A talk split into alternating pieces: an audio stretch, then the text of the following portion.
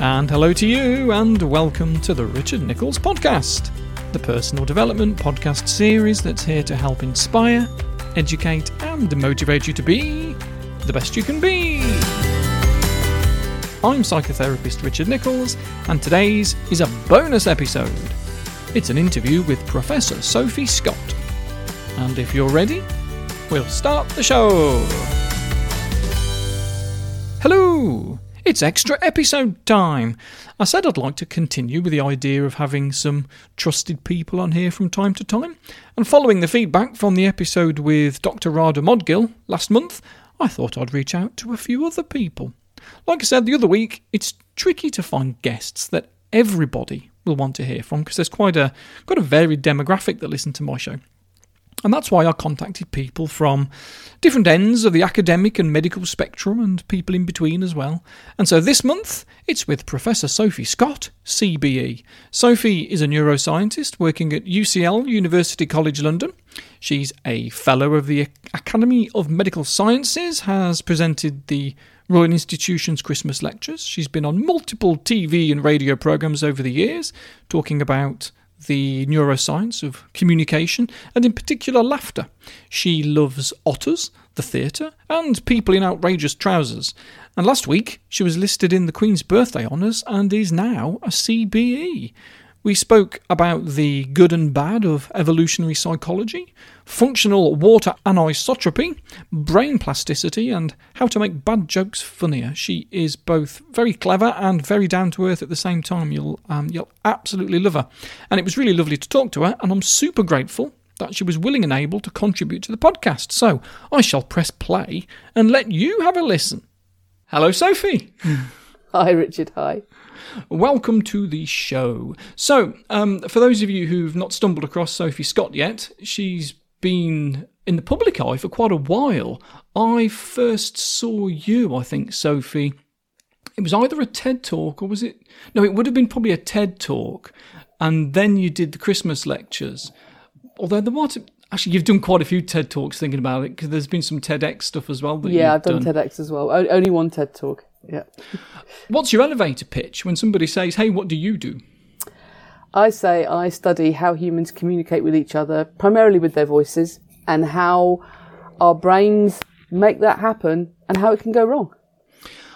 I was thinking of you recently because there was this there was this meme that got popular and it was about this toy this ben 10 toy. It was a wristwatch thing that you plug something into it and it makes a noise. And it either says depending on what you're thinking about green needle or brainstorm. Did you see that audio that not. clip? No.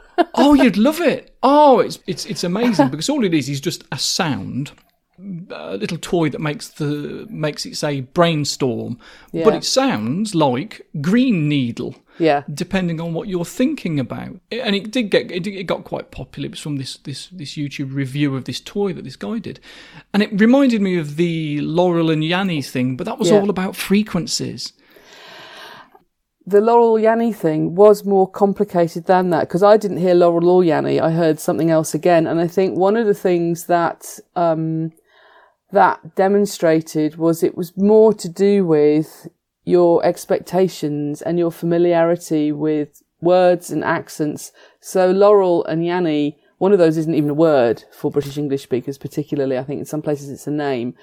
A lot of what happens when we perceive anything, and you see this in the visual system, you see it in the auditory system, it is as almost as much to do with what you expect to hear as it is to do with what's actually there. So everything you perceive it's your brain's best guess of what's going on. And that's partly based on the information your brain's getting from what's out there. And it's partly based on what your brain th- thinks is likely to be out there. So if you encounter something that's highly unpredictable or where there's a lot of ambiguity. So remember that fuss about the dress? Is it black and gold? Is it white and blue? Mm-hmm. Um, that was the same thing. It was very kind of, it was just one photo and people did see very different things in it. But that turned out to be because of assumptions people often make about the, the lighting of the room. So once you start to pull it apart, you find that it's not really, it's nothing unusual. It's just a very strong example of this very powerful effect that everything you experience is all the time a combination of these factors. I read a quote. Um if the brain was simple enough for us to understand, we wouldn't be smart enough to be able to understand it. I think there is some truth to that. So, I mean, I've been working in this area for 30 years. It's 30 years since I started my PhD next week.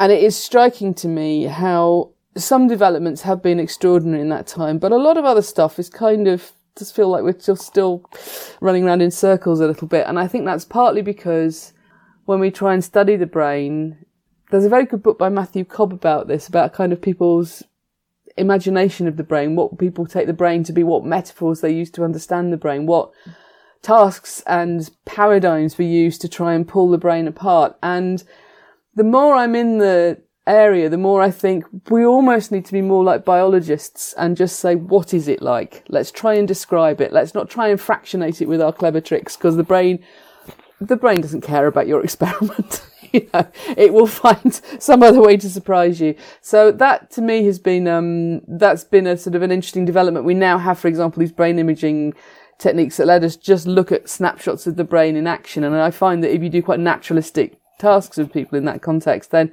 a picture does start to emerge. So I don't think that, you know, often what we talk about when we talk about the brain, it's really what we're talking about is our our working metaphor for what the brain is, and often that's a, a particular kind of experiment that we use to ask the questions.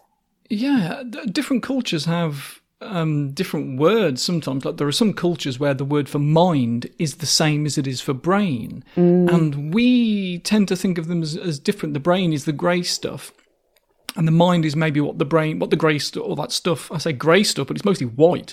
You know, it's what that creates. So at least, again, it, it's more metaphor than anything. And I remember uh, when I, I wrote a book, and in it, I this was a few years ago, and maybe I feel a bit wiser nowadays. But I made a quote that said, "Well, the mind, the mind is the brain. You know, stop thinking that it's something separate. Your mind is your brain. Take control of your mind by taking control of your brain." And I look at that now and think, "Oh, I'm not so sure. You know, is is our brain the the stuff, the organic matter, but our mind is what we perceive it to be?"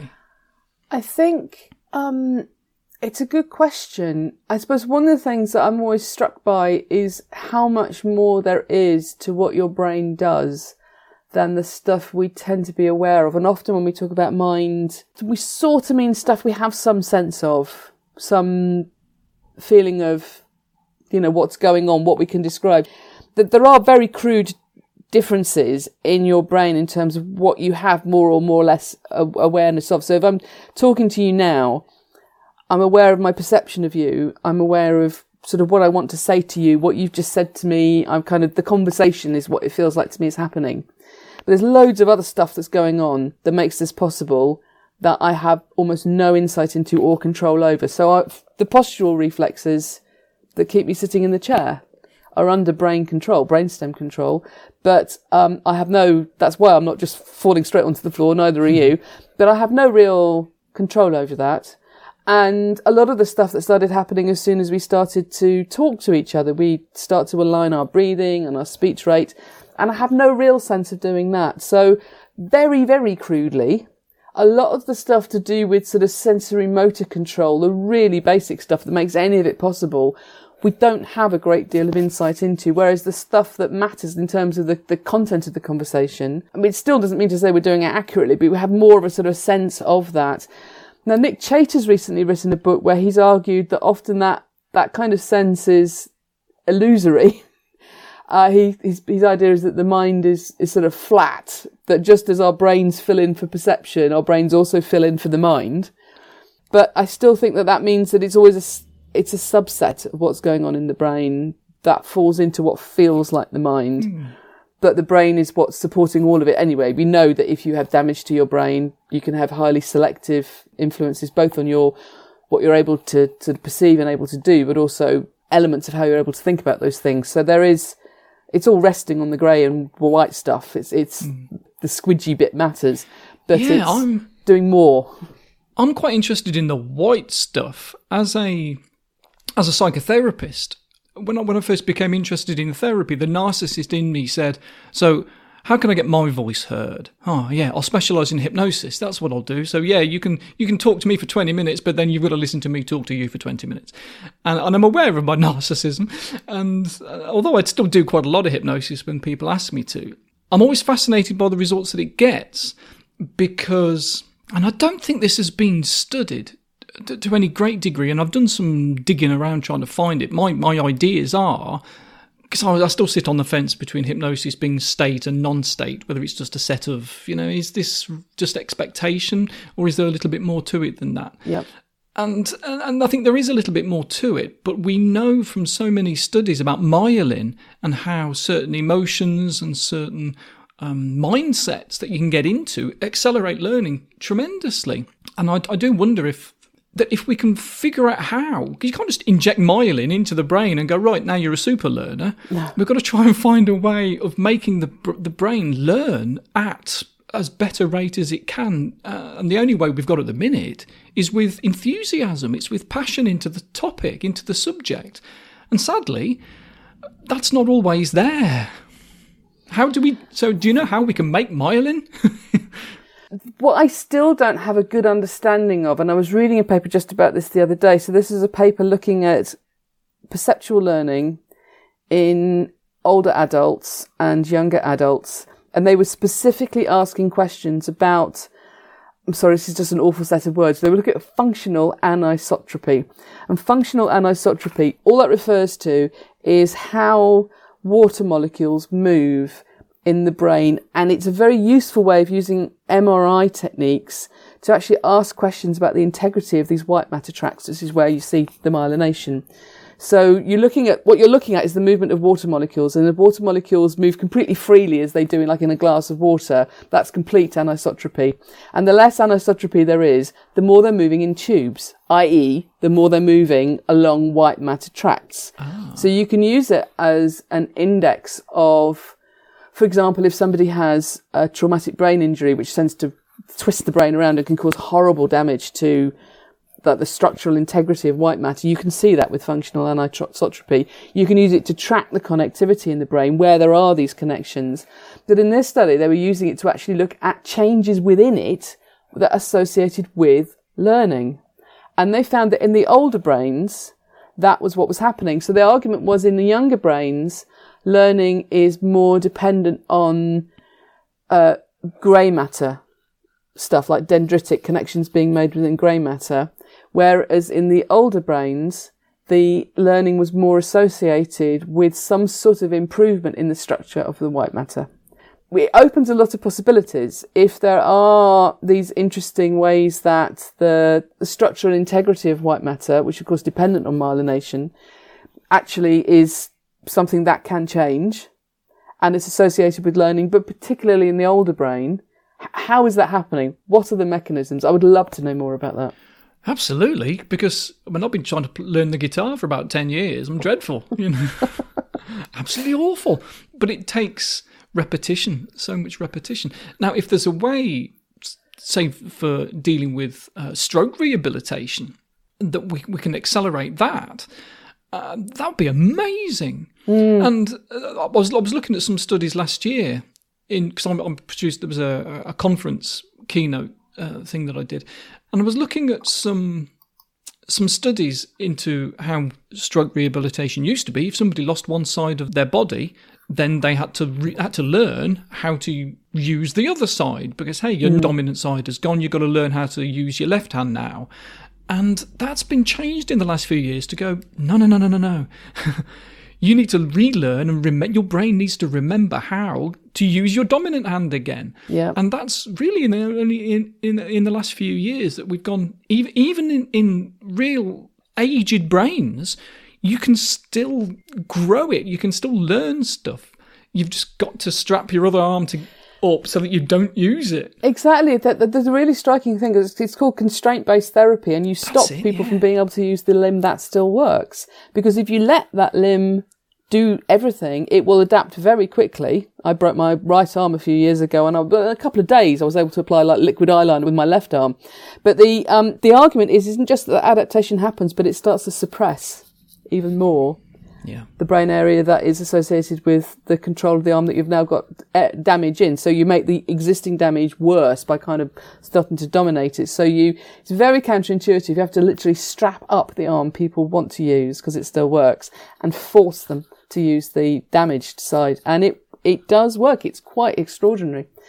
And I think it also, it, I mean, you mentioned something there. It is very striking. One of the things that is almost, it's like a working definition of the symptoms of a stroke is that the symptoms are worst at onset of stroke or immediately afterwards. And even if it's a very profound stroke and even if it's leading to very, very serious consequences, there will be some recovery of function. So the plasticity is there. And sometimes that's around what the doctors use the term the infarct, the damaged area.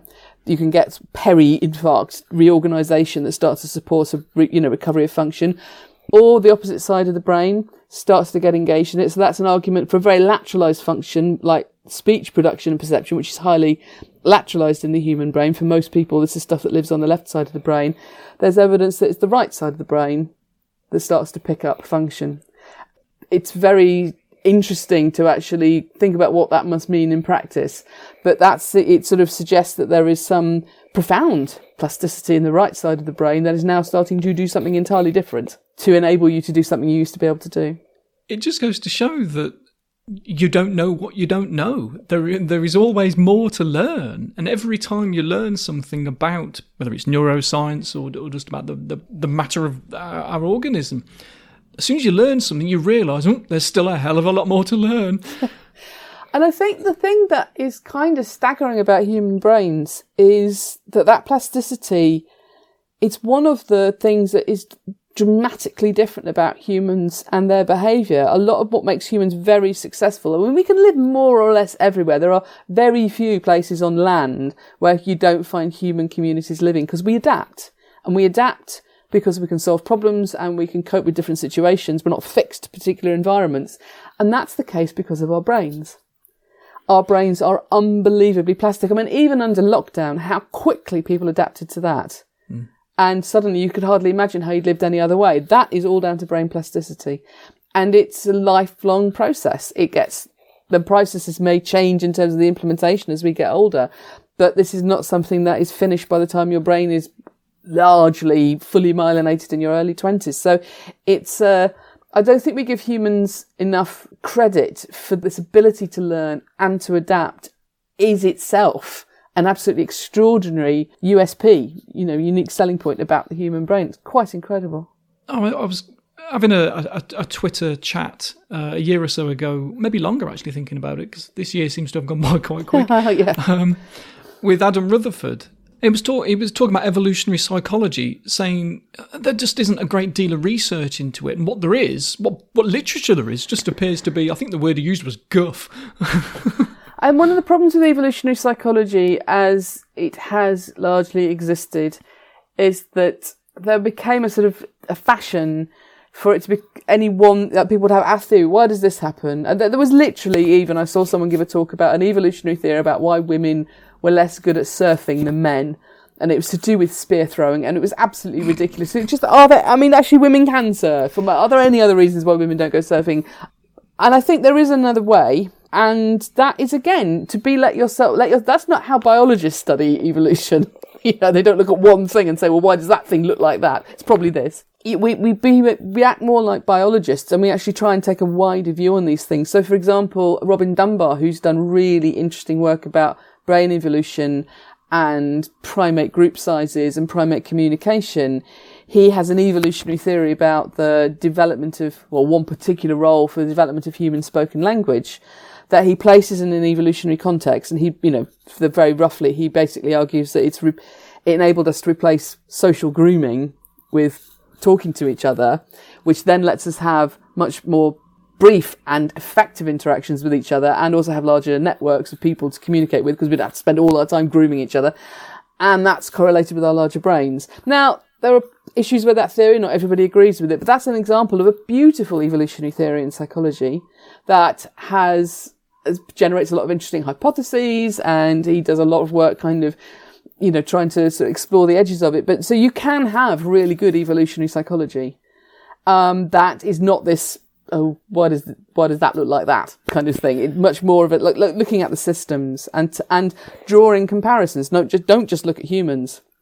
I was listening to someone the other day who has a theory about why humans yawn and it's all about he thinks it's about brain cooling Uh, maybe, but actually, we're not the only animal that yawns, and lots of other Dogs animals. do, and it's contagious even with the, across species. Exactly, but dogs don't control their temperature with yawning; they control their temperature with panting.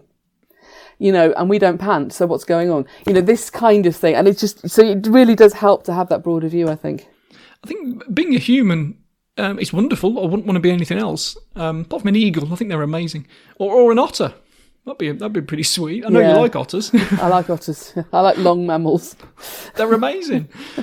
um, being a human seems to come at a level at a at a cost. I think sometimes there's a lot of mistakes in our being. Um, and having said that, that's many many species. Lots of species get cancer, but not very many species will choke because their voice box is in the wrong place. No, we are the only animal that can choke. We, it's an Oh. absolute evolutionary trade-off. So we have the larynx, which evolved initially as a way just of stopping things from falling down into our lungs and you know closing off the airway. In all other mammals and in human infants, it sits at the back of the tongue. Um, and hu- some other animals like red deer can move the larynx down back, so it's, much, it's very flexible. Humans are the only animals in once they get up into childhood and above, the larynx moves down and it is permanently lowered. So all of us can choke from a very early age, and it's a complete kludge. It is a risk factor, and a lot of people do choke you know, I, I can think of at least two examples when I've been there and said it started happening. No, three. God, it's, it's not at all uncommon. And a lot of people die that way. The trade-off is we have the human voice and we use it for talking and that's unbelievably powerful. Mm. So it's a complete trade-off. We can, we are the only animal that can die by this mechanism. And we're the only animal that can talk. That goes to show just how important communication has been throughout our um, I'm going to have to say evolution. Yep. It, it it really is invaluable. And what started off as just little noises to say hello, I'm here becomes this conversation that we can have here. It's incredible. And all the little bits in between the well, I mean, typically things like laughter. One of the things that you've been studying for decades and decades, and more than likely, probably a little bit sick of talking about. But it is incredible that with this, that we've we've got we've got this peculiar um, mechanism to our rib cage and our and our, these noises that we make. And looking at the videos of the, was it mice or rats that you can tickle? Is it rat? Of course, it's always rats when you're doing these experiments. and they're getting ready to be tickled, and you haven't even tickled them yet, but they can see your fingers are coming, Yeah. tickle, tickle, tickle, and they start to giggle. You think, this is incredible. Why don't people talk about this more? I mean, you're doing a good job at trying. I think that um, I think there's two reasons why we haven't really paid much or anything like enough attention to laughter in science. I think one is that um, Western psychology, which is still a relatively new science, very much kind of developed itself along the lines of trying to understand what when I was an undergraduate would be called normal psychology in a way that would help you understand what were called abnormal psychology. So um, we don't hear those phrases anymore, but still there's this idea that we should be understanding the, the neurotypical brain or the healthy brain in a way that could help us understand when things have gone wrong. It's kind of built into a lot of what we do. And from that perspective, you can sort of see why studying studying emotions would often mean you might emphasize negative emotions because if you want to understand depression, well, we should know about sadness, and I want to understand anxiety, so I should know about fear, that kind of thing. And to the extent to which we have almost entirely used emotion processing in human Western psychology to mean negative emotions. You see very, very little research into positive emotions. But I think it's even bigger than that. I think there is an older Western tradition of finding particularly laughter a bit um, not serious, not proper. There's a there was a real discussion um, a few centuries ago about whether or not Christ would have ever laughed, with a very strong view that Christ would not have done because it was a sort of childish, immature, lower behaviour. and that's science, folks. Uh, exactly. And but it influences the scientists. So I think uh, so. If you go back to Charles Darwin's book about the expression of emotions in man and other animals, he talks about a lot of emotions that he really got right. So he talks a lot about fear and anger and disgust and surprise and a lot of stuff that over the next 150 years we really kind of pulled apart and found a lot of that he was right about. But he also talked a lot about laughter and we just ignored it. And I think it's quite it's quite instructive actually to go back to his original um, text because he he gives beautiful descriptions of laughter and humans interacting with apes at London Zoo and the apes are laughing. And then we just did paid no attention to whatsoever. And then over the last say 20 years probably, slightly, more, a psychologist called Robert Provine in the US started to do work arguing that you really should pay attention to laughter. It's an interesting behaviour and it's not what you think it is. He was the person to show that it's a social behaviour, not a, not really much to do with amusement at all. And people started to do more work with rats. So Panksepp with the rats in the US again, uh, sort of showing that it was behaviour associated with play and tickling. And there's been this uptick in it. There has been more and more work on it. So we're kind of getting there. It's still an uphill battle. So, um, I can kind of tell even now when I'm talking to colleagues about, oh, you know, some study or something, and they, it's a laughter study, you can see them going, oh, you know, uh, you might as well be studying tinsel or fairy lights or something else, just ephemeral and silly. But I think it's probably, Darwin was right. It's probably one of the more important emotions that we express because Darwin thought it was an expression of joy. And I think the only thing that we've kind of added to that over the next 150 years or more recently is that that joy is a social joy. It's a social emotion. It happens in interactions, but the joy is still there. If you look through what's happened through this year through lockdown, all the all the comedy radio programs and TV programs that haven't had an audience, the jokes are the same. The comedians are just as funny, but the jokes aren't as funny. They don't get the reactions. It just doesn't feel the same without an audience. And I think so. Last year we published a study. This is a really good idea for my PhD student. We were trying to look at like how people process laughter, and she suggested, well, why don't we give people jokes and we ask them how funny the jokes are, but then we add laughter and we see what difference that makes. So uh, not quite like canned laughter because it was just one person laughing that we added on, and we took terrible jokes because we wanted to see if we could improve them. And we got a comedian to read them aloud, like really bad, really real bad, and he's really going for it. What's the best day for cooking? Friday. Mm. So we got people to rate the jokes and they did not find them very funny. And then we got a different set of people to rate the jokes again. But now the only difference was we added laughter onto the jokes and some of the laughter was people kind of faking a laugh. Ha ha ha ha. And some of the laughter was really spontaneous. And what we found was as soon as there was any laughter added onto the joke, people thought it was funnier. And the more spontaneous the laughter, the more joyful the laughter, the funnier it made the joke. Now, that's interesting. It doesn't tell you why. Is it because it sounds like someone else liked that joke, so maybe it makes you like it a bit more? Is it contagion? I mean, we don't know. But of course, it's completely what we've seen under lockdown, which is when the laughter is not there, the whole thing just feels flatter. And of course, it affects the performer. So I remember showing this result to a stand up comedian, and his first reaction was, Yeah, if I hear the audience laughing, I become funnier. Yeah. Because I know they liked it. It affects what I then do. So actually, the existence of laughter in a live comedy or, you know, when where a situation where you're expecting people to laugh, it's never just the joke is being broadcast and people react. The whole thing is an interaction and that builds and builds and builds. It's why people like seeing comedy with other people. It's why people want to see things live. I found one example of a comedian who recorded their, you know, their stand-up set deliberately without an audience. People always have an audience there because you get this energy and this interaction, and that's part of what we start enjoying, even if it's just vicarious. Yeah, uh, Josie Long throughout lockdown has, has been has been doing something because she couldn't do the tour, so I'll, I'll, do it in my flat. Yeah, and and all the way through it, she would say, "Oh, you know, this works better when there's an audience. There's yes. no because there's no feedback." Now you've been involved in in in stand up yourself. Actually, did that start first, or was you interested in sort of laughter side of psychology? Did that come first? No, I, I've been studying laughter for a while, um, and oh gosh, about 10, 12 years ago, UCL started this uh, public engagement activity where they ran these stand-up comedy nights called Bright Club, and there would always be all the acts were academics and students from UCL, and then there'd be a couple of professionals. There'd be a professional comedian doing the MC, and there'd be a headliner who's professional. So, and they gave people training, and it was very popular. And I first heard about it, I thought, why would you do that? Why would you put yourself through that? That's really like I've worked really hard. I've just been made a professor. I've, I've not gone through all this to go and go to a pub and have people not find me funny. So I was no, don't have anything to do with that.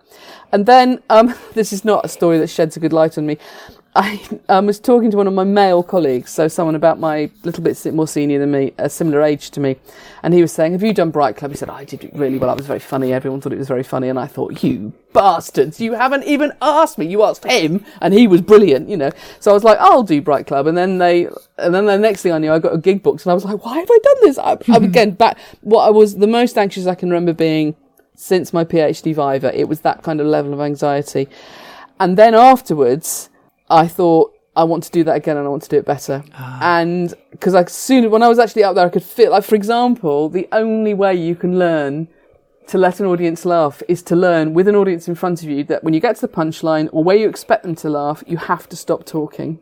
Because if you don't stop talking, they won't laugh because they want to listen to what you're saying. And you have to leave a pause for them to laugh and then you have to pick up again if they don't laugh, you have to be so that kind of exactly like you're saying the interaction. You ha- you can only I think it must be the only thing you can only learn when you are actually doing it live. There are no rehearsals that actually get you to that experience, and then that kind of gave me the option or the opportunity to start thinking more about this kind of interactive space where you find comedy happening, and it is fascinating. It's like a laboratory for laughter, and comedians are doing as much work with their management of that interaction and how they manage the audience laughter and the audience reaction as they are doing with the words that they're saying. So I'm not saying what they're saying doesn't matter. What they're saying absolutely matters, but the kind of almost like a weird conversation has to be orchestrated well by the comedian and all sorts of, so the only real training they gave you at UCL, which at the time I thought was really strange, was microphone technique they didn't really tell you what to say. They'd steer people away from being offensive, but they let you do what you wanted to do largely. Mm. The main thing they taught you was microphone technique because you, you come out and the audience don't know who you are and you don't know what to do with the microphone. They will immediately stop laughing and they won't come back. You'll lose them instantly. They, they, they'll just think, oh, this person does not know what they're doing and I'm anxious and unhappy and I want it to end. So that kind of you know, looking like you are going to be okay, looking like you're confident, like this is going to be all right, everyone can relax and enjoy it. That is as important as what you say with when when helping people with their confidence issues, we talk about body language so much that if you you hold yourself in a certain position, you're telling other people what's really going on, and it's feeding back into yourself, mm. and then your knowledge that they know that I'm uncomfortable now makes me feel more uncomfortable. It's one lesson that I guess it's in, a lot of it is instinctive. We're not taught at a young age. Oh, if you're nervous, hold hold your hold your stomach like this. There's just this instinctive thing inside of us that says this is all soft. I don't want this to get hurt. You know, I'm going to cover this up, for example, and I'm going to if I puff my chest out, it means I I'm happy to be seen. You can see me, and because of expectations, if you walk on a stage, because I know you're quite interested in theatre, have you, mm. have you, is that from a performance perspective or just from watching theatre and enjoying theatre like we used to in the old days? It's mostly from the second one. So I mean, I'm actually, you know, kind of like extending out from the audience um, and the comedian interaction. There's actually very good evidence that you get that kind of engagement between a performer or performers and the audience, even if there's nothing said at all. So people have shown that audiences watching modern dance performances start to kind of react together. So there's something coherent happening in that space. Like an audience agrees to shut up and let the performers do their thing. And then they become completely engaged in that thing and kind of controlled by that thing.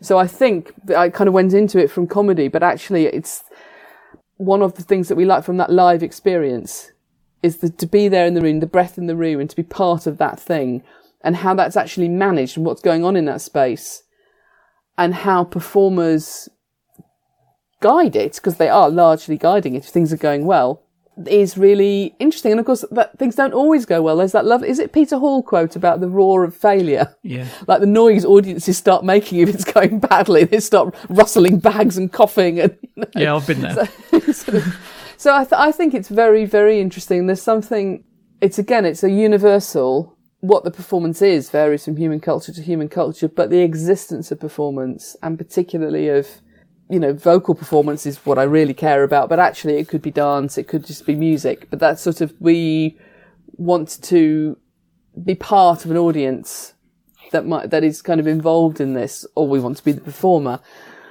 is very interestingly human, and like, and we will shut up and let somebody else do something very skilled in this way. We we want to be part of it, and I think that, like you say, confidence is part of it, and then being able to see the confidence through by doing whatever it is in a way that is in some way engaging to people. Um, I mean, gosh, thirty years ago, I just met my partner and he was really into Smiths and Morrissey and there was a gig, a Morrissey gig at Wembley Stadium and I was not remotely interested in Morrissey. Um, but I got his tickets and I'd never seen anything like it. I had no idea. He was just, just uh, you were going to get performed at. I thought he was just going to moan all evening. And I know he's not someone who enjoys a perfect reputation, but as a live performer at that age, he was incredible. Wow. And I was like, oh, this is amazing. Now I see, now I get it. I, I could have been hearing the music for years and never known that if I hadn't been there in that time, in that unpromisingly large space. So there is something really, really meaningful about it. And I'd love, if I had uh, all the time and all the resources and we were not living under COVID situations, it's what I would really like to know more about that, what's happening in those rooms, what makes the difference between a, a performance where the audience and the performer completely become engaged or ones where they're kind of you know, rustling their bags and picking their coats up and starting to wish they could leave, you know? It, it's difficult to make a formula out of these sorts of things um, because it sort of it, it, sort of makes it very very scientific and obviously formulaic, but sometimes there there is you know it's that plus that equals that and that plus that equals that. Don't do that or even um, I mean I don't know if you'd ever I, I, suspect as you say it would be much too complex to get to a formula but there, you get little glimpses. So there was a study done looking at applause in audiences showing that the thing that made it most likely that you would start clapping was if you were near someone who started clapping. And I suspect something like that happens with laughter. You get it kind of moving around. And then then you get interesting interactions with the room that you're in and how people are seated. So large audiences if you watch a comedian playing a really big gig, like somewhere like the, you know, the O2, they will not come out and do blah, blah, blah, blah, blah, blah, blah. They will let the laughter build and happen and then they'll come back and they will do things to keep the laughter going, but quite often not even necessarily saying anything, maybe just doing little gestures to keep the laughter in the room. And when it starts to, you know, move on to the next one. So they play at a completely different rate than if they were a room with 40 people in, where even if everybody laughs, it will die away quite quickly. So you need to be doing it faster. It's like a Mexican wave. Yeah, there's an element. There's, there is something very, very striking about it. And I've been involved in amateur dramatics for long enough to know that sometimes you do need a plant in the audience to clap or yeah. laugh, you know, yes. for the audience to get going and then give permission. The audience is quite small in the little theatre that I work in. We're lucky to fit 60 people into an in, into the room. Mm. And when there's so few people, they don't know whether it's okay to laugh. They don't know yet. Yeah. And it might be quite a while until you've made the audience feel comfortable enough, depending on yeah. the sort of play you're doing or whatever, especially if it's a comedy or if, it, if there's a lot of breaking the fourth wall, which I get involved in a lot of, um, to be able to talk to the audience and mm. let them calm down. Okay, we're allowed to laugh at this now. Yeah. He's given us permission. And once they've got permission to, to, to laugh, They've got permission to be entertained and feel entertained. And if we've got this mechanism that runs through our psychology, that that's that clearly crosses over to everything that we do. That mm. until we give ourselves permission to feel something, we probably can't feel it. How many times do toddlers kick off because they're in a bad mood and because they don't want to be in a good mood right now and you can mm. show them all the right things and go yeah but look at bob the builder and look at this and look at that and they just don't want that's not to... where i'm at mum yeah exactly and then quite the opposite you give them if they're in a bad mood but suddenly they do change their mind say they're tired walking through the town centre and you go shall we go to the playground on the way home oh yeah and suddenly they're bright because they've given themselves permission to be mm. energized permission to be happy and joyful and I think when it comes to emotions, neuroscience for so long has focused on the negative ones because that's what people are interested in. What is that? Is that because that is what people are interested in, or is it just where the money is? It feels sciencey. I think it feels proper. It feels big. It feels you know we could justify this. We can you know we've got our, our model for how rat, fear is processed in the rat brain, and that's you know that we can then modify this and da da da da. And I think positive emotions in general sound silly and trivial and pointless. So you could study neuroscience for your whole life and never know that people fell in love or enjoyed a meal or wanted to find something funny. Um, you know, or looking forward to an evening of comedy, or you know that that kind of it's just that as a motivational thing. I think is just not not taken seriously, and I think actually it probably should be. I think um, it's very interesting, both in terms of, so it probably is a, laughter is a, a, reward in its own right. It is a very rewarding behaviour. It's why people get quite hooked on doing stand-up comedy. When you've had that, uh, that many people laughing, it's sort of amazing. It's a, it's an unrewarded behaviour because it is its own reward. But there's even evidence that, um, and this is Robert Levenson's work from the US, where he's been doing this very long, longitudinal study just with people who live in the community near Berkeley in um, San Francisco. So it's a it's a community study looking at married couples over decades. And he gets them into the lab and he puts them in stressful situations by asking them to talk about problems in their relationship. And he measures their physiology. And what with a galvanic skin resistance monitor. Yeah, exactly. Blood pressure, breathing rate, and everybody gets stressed out when they're asked to talk about problems in the relationship immediately. It's a stressful thing. That's what it's meant to do. But what he finds is that couples who deal with that stressful feeling with positive emotions, so that's things like laughter, also could be smiling, they get less stressed immediately, but only if they both do it. So both members of the couple have to be involved in it for it to work. If one person's laughing, it doesn't work. You, you both mm-hmm. need to, you're like you're negotiating the mood change together basically. But also they're the couples who stay together for longer and are happier. I was going to say, if that's a longitudinal study, that's fascinating to see what happens in their relationship as time goes on. So it's not that the laughter makes things better. It's that couples who can use that together mm. start to feel better. And it's like, it's like the laughter is an index of the relationship rather than a cause, I suspect.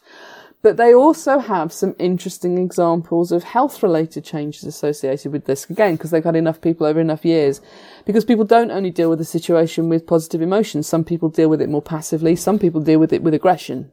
You do snore, so shut up. You know, just, um, and what they find is that the people who deal with getting on top of the difficult situation by using passive aggression or aggression don't actually feel less stressed. Both members of the couple stay stressed. the people who use positive emotion feel better, get less stressed. So both those couples feel more, you know, the, that type, those two ways of managing the, the stress don't get less stressed. But there's also health related things. So the people who use passive aggression tend to have more postural problems like bad backs. And the people who use aggression have more cardiac problems. Okay. And it suggests that because these are different, there are lots of different ways of regulating emotions. You can just close stuff down. You can just dominate it with aggression. There are other ways that people use, you know, people, some people burst into tears when they're very stressed. And indi- those all might all be ways of regulating that moment, that minute in time in that interaction and dealing with it such that you can, you know, you, you can feel like you can move on from it or whatever. But they're not e- equally good in the outcome. Fascinating. You know, so not all ways of regulating emotions are equal. We're a proper mixed bag, aren't we? yeah. Yeah.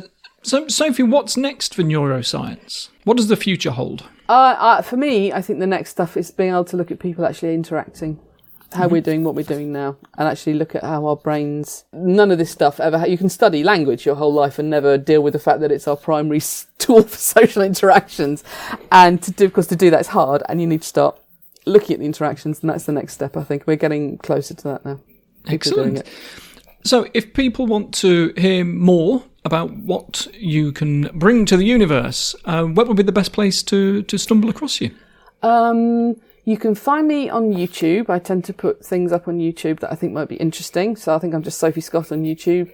Um, you can find me on Twitter. I'm at Sophie Scott, all one word on Twitter. If you want to just join my happy place, then find me on Instagram, which is also at Sophie Scott, where Instagram's where I like put nice pictures and I'm very calm. that makes me happy. and we mustn't, we mustn't forget the uh, Neuromantics. No, that's also true. I and the poet and writer Will Eaves have a podcast called The Neuromantics, as in New Romantics, but Neuromantics. And every uh, in epi- every episode, I give him a scientific paper to read, and he gives me a poem or a book or a chapter to read, and then we try and sort of pull those apart. So we, we try and communicate about them, and actually, it's normally a way of having quite interesting, surprising discussions, which I, I greatly enjoy. So even if no one else is enjoying it, I enjoy that. Sophie, thanks ever so much for coming on to the show. Pleasure. And, Lovely talking uh, to you. Here's to the future. Likewise. Thank you very much. Top Lady Sophie Scott. I hope that tickled your academic interests, and if you want to hear more from her, I'll add some links into the show notes so you can watch some of her lectures. I'll also link to her social media stuff, obviously. So, I'll love you and leave you for today, and I will be back in a couple of weeks, pod fans. See you soon.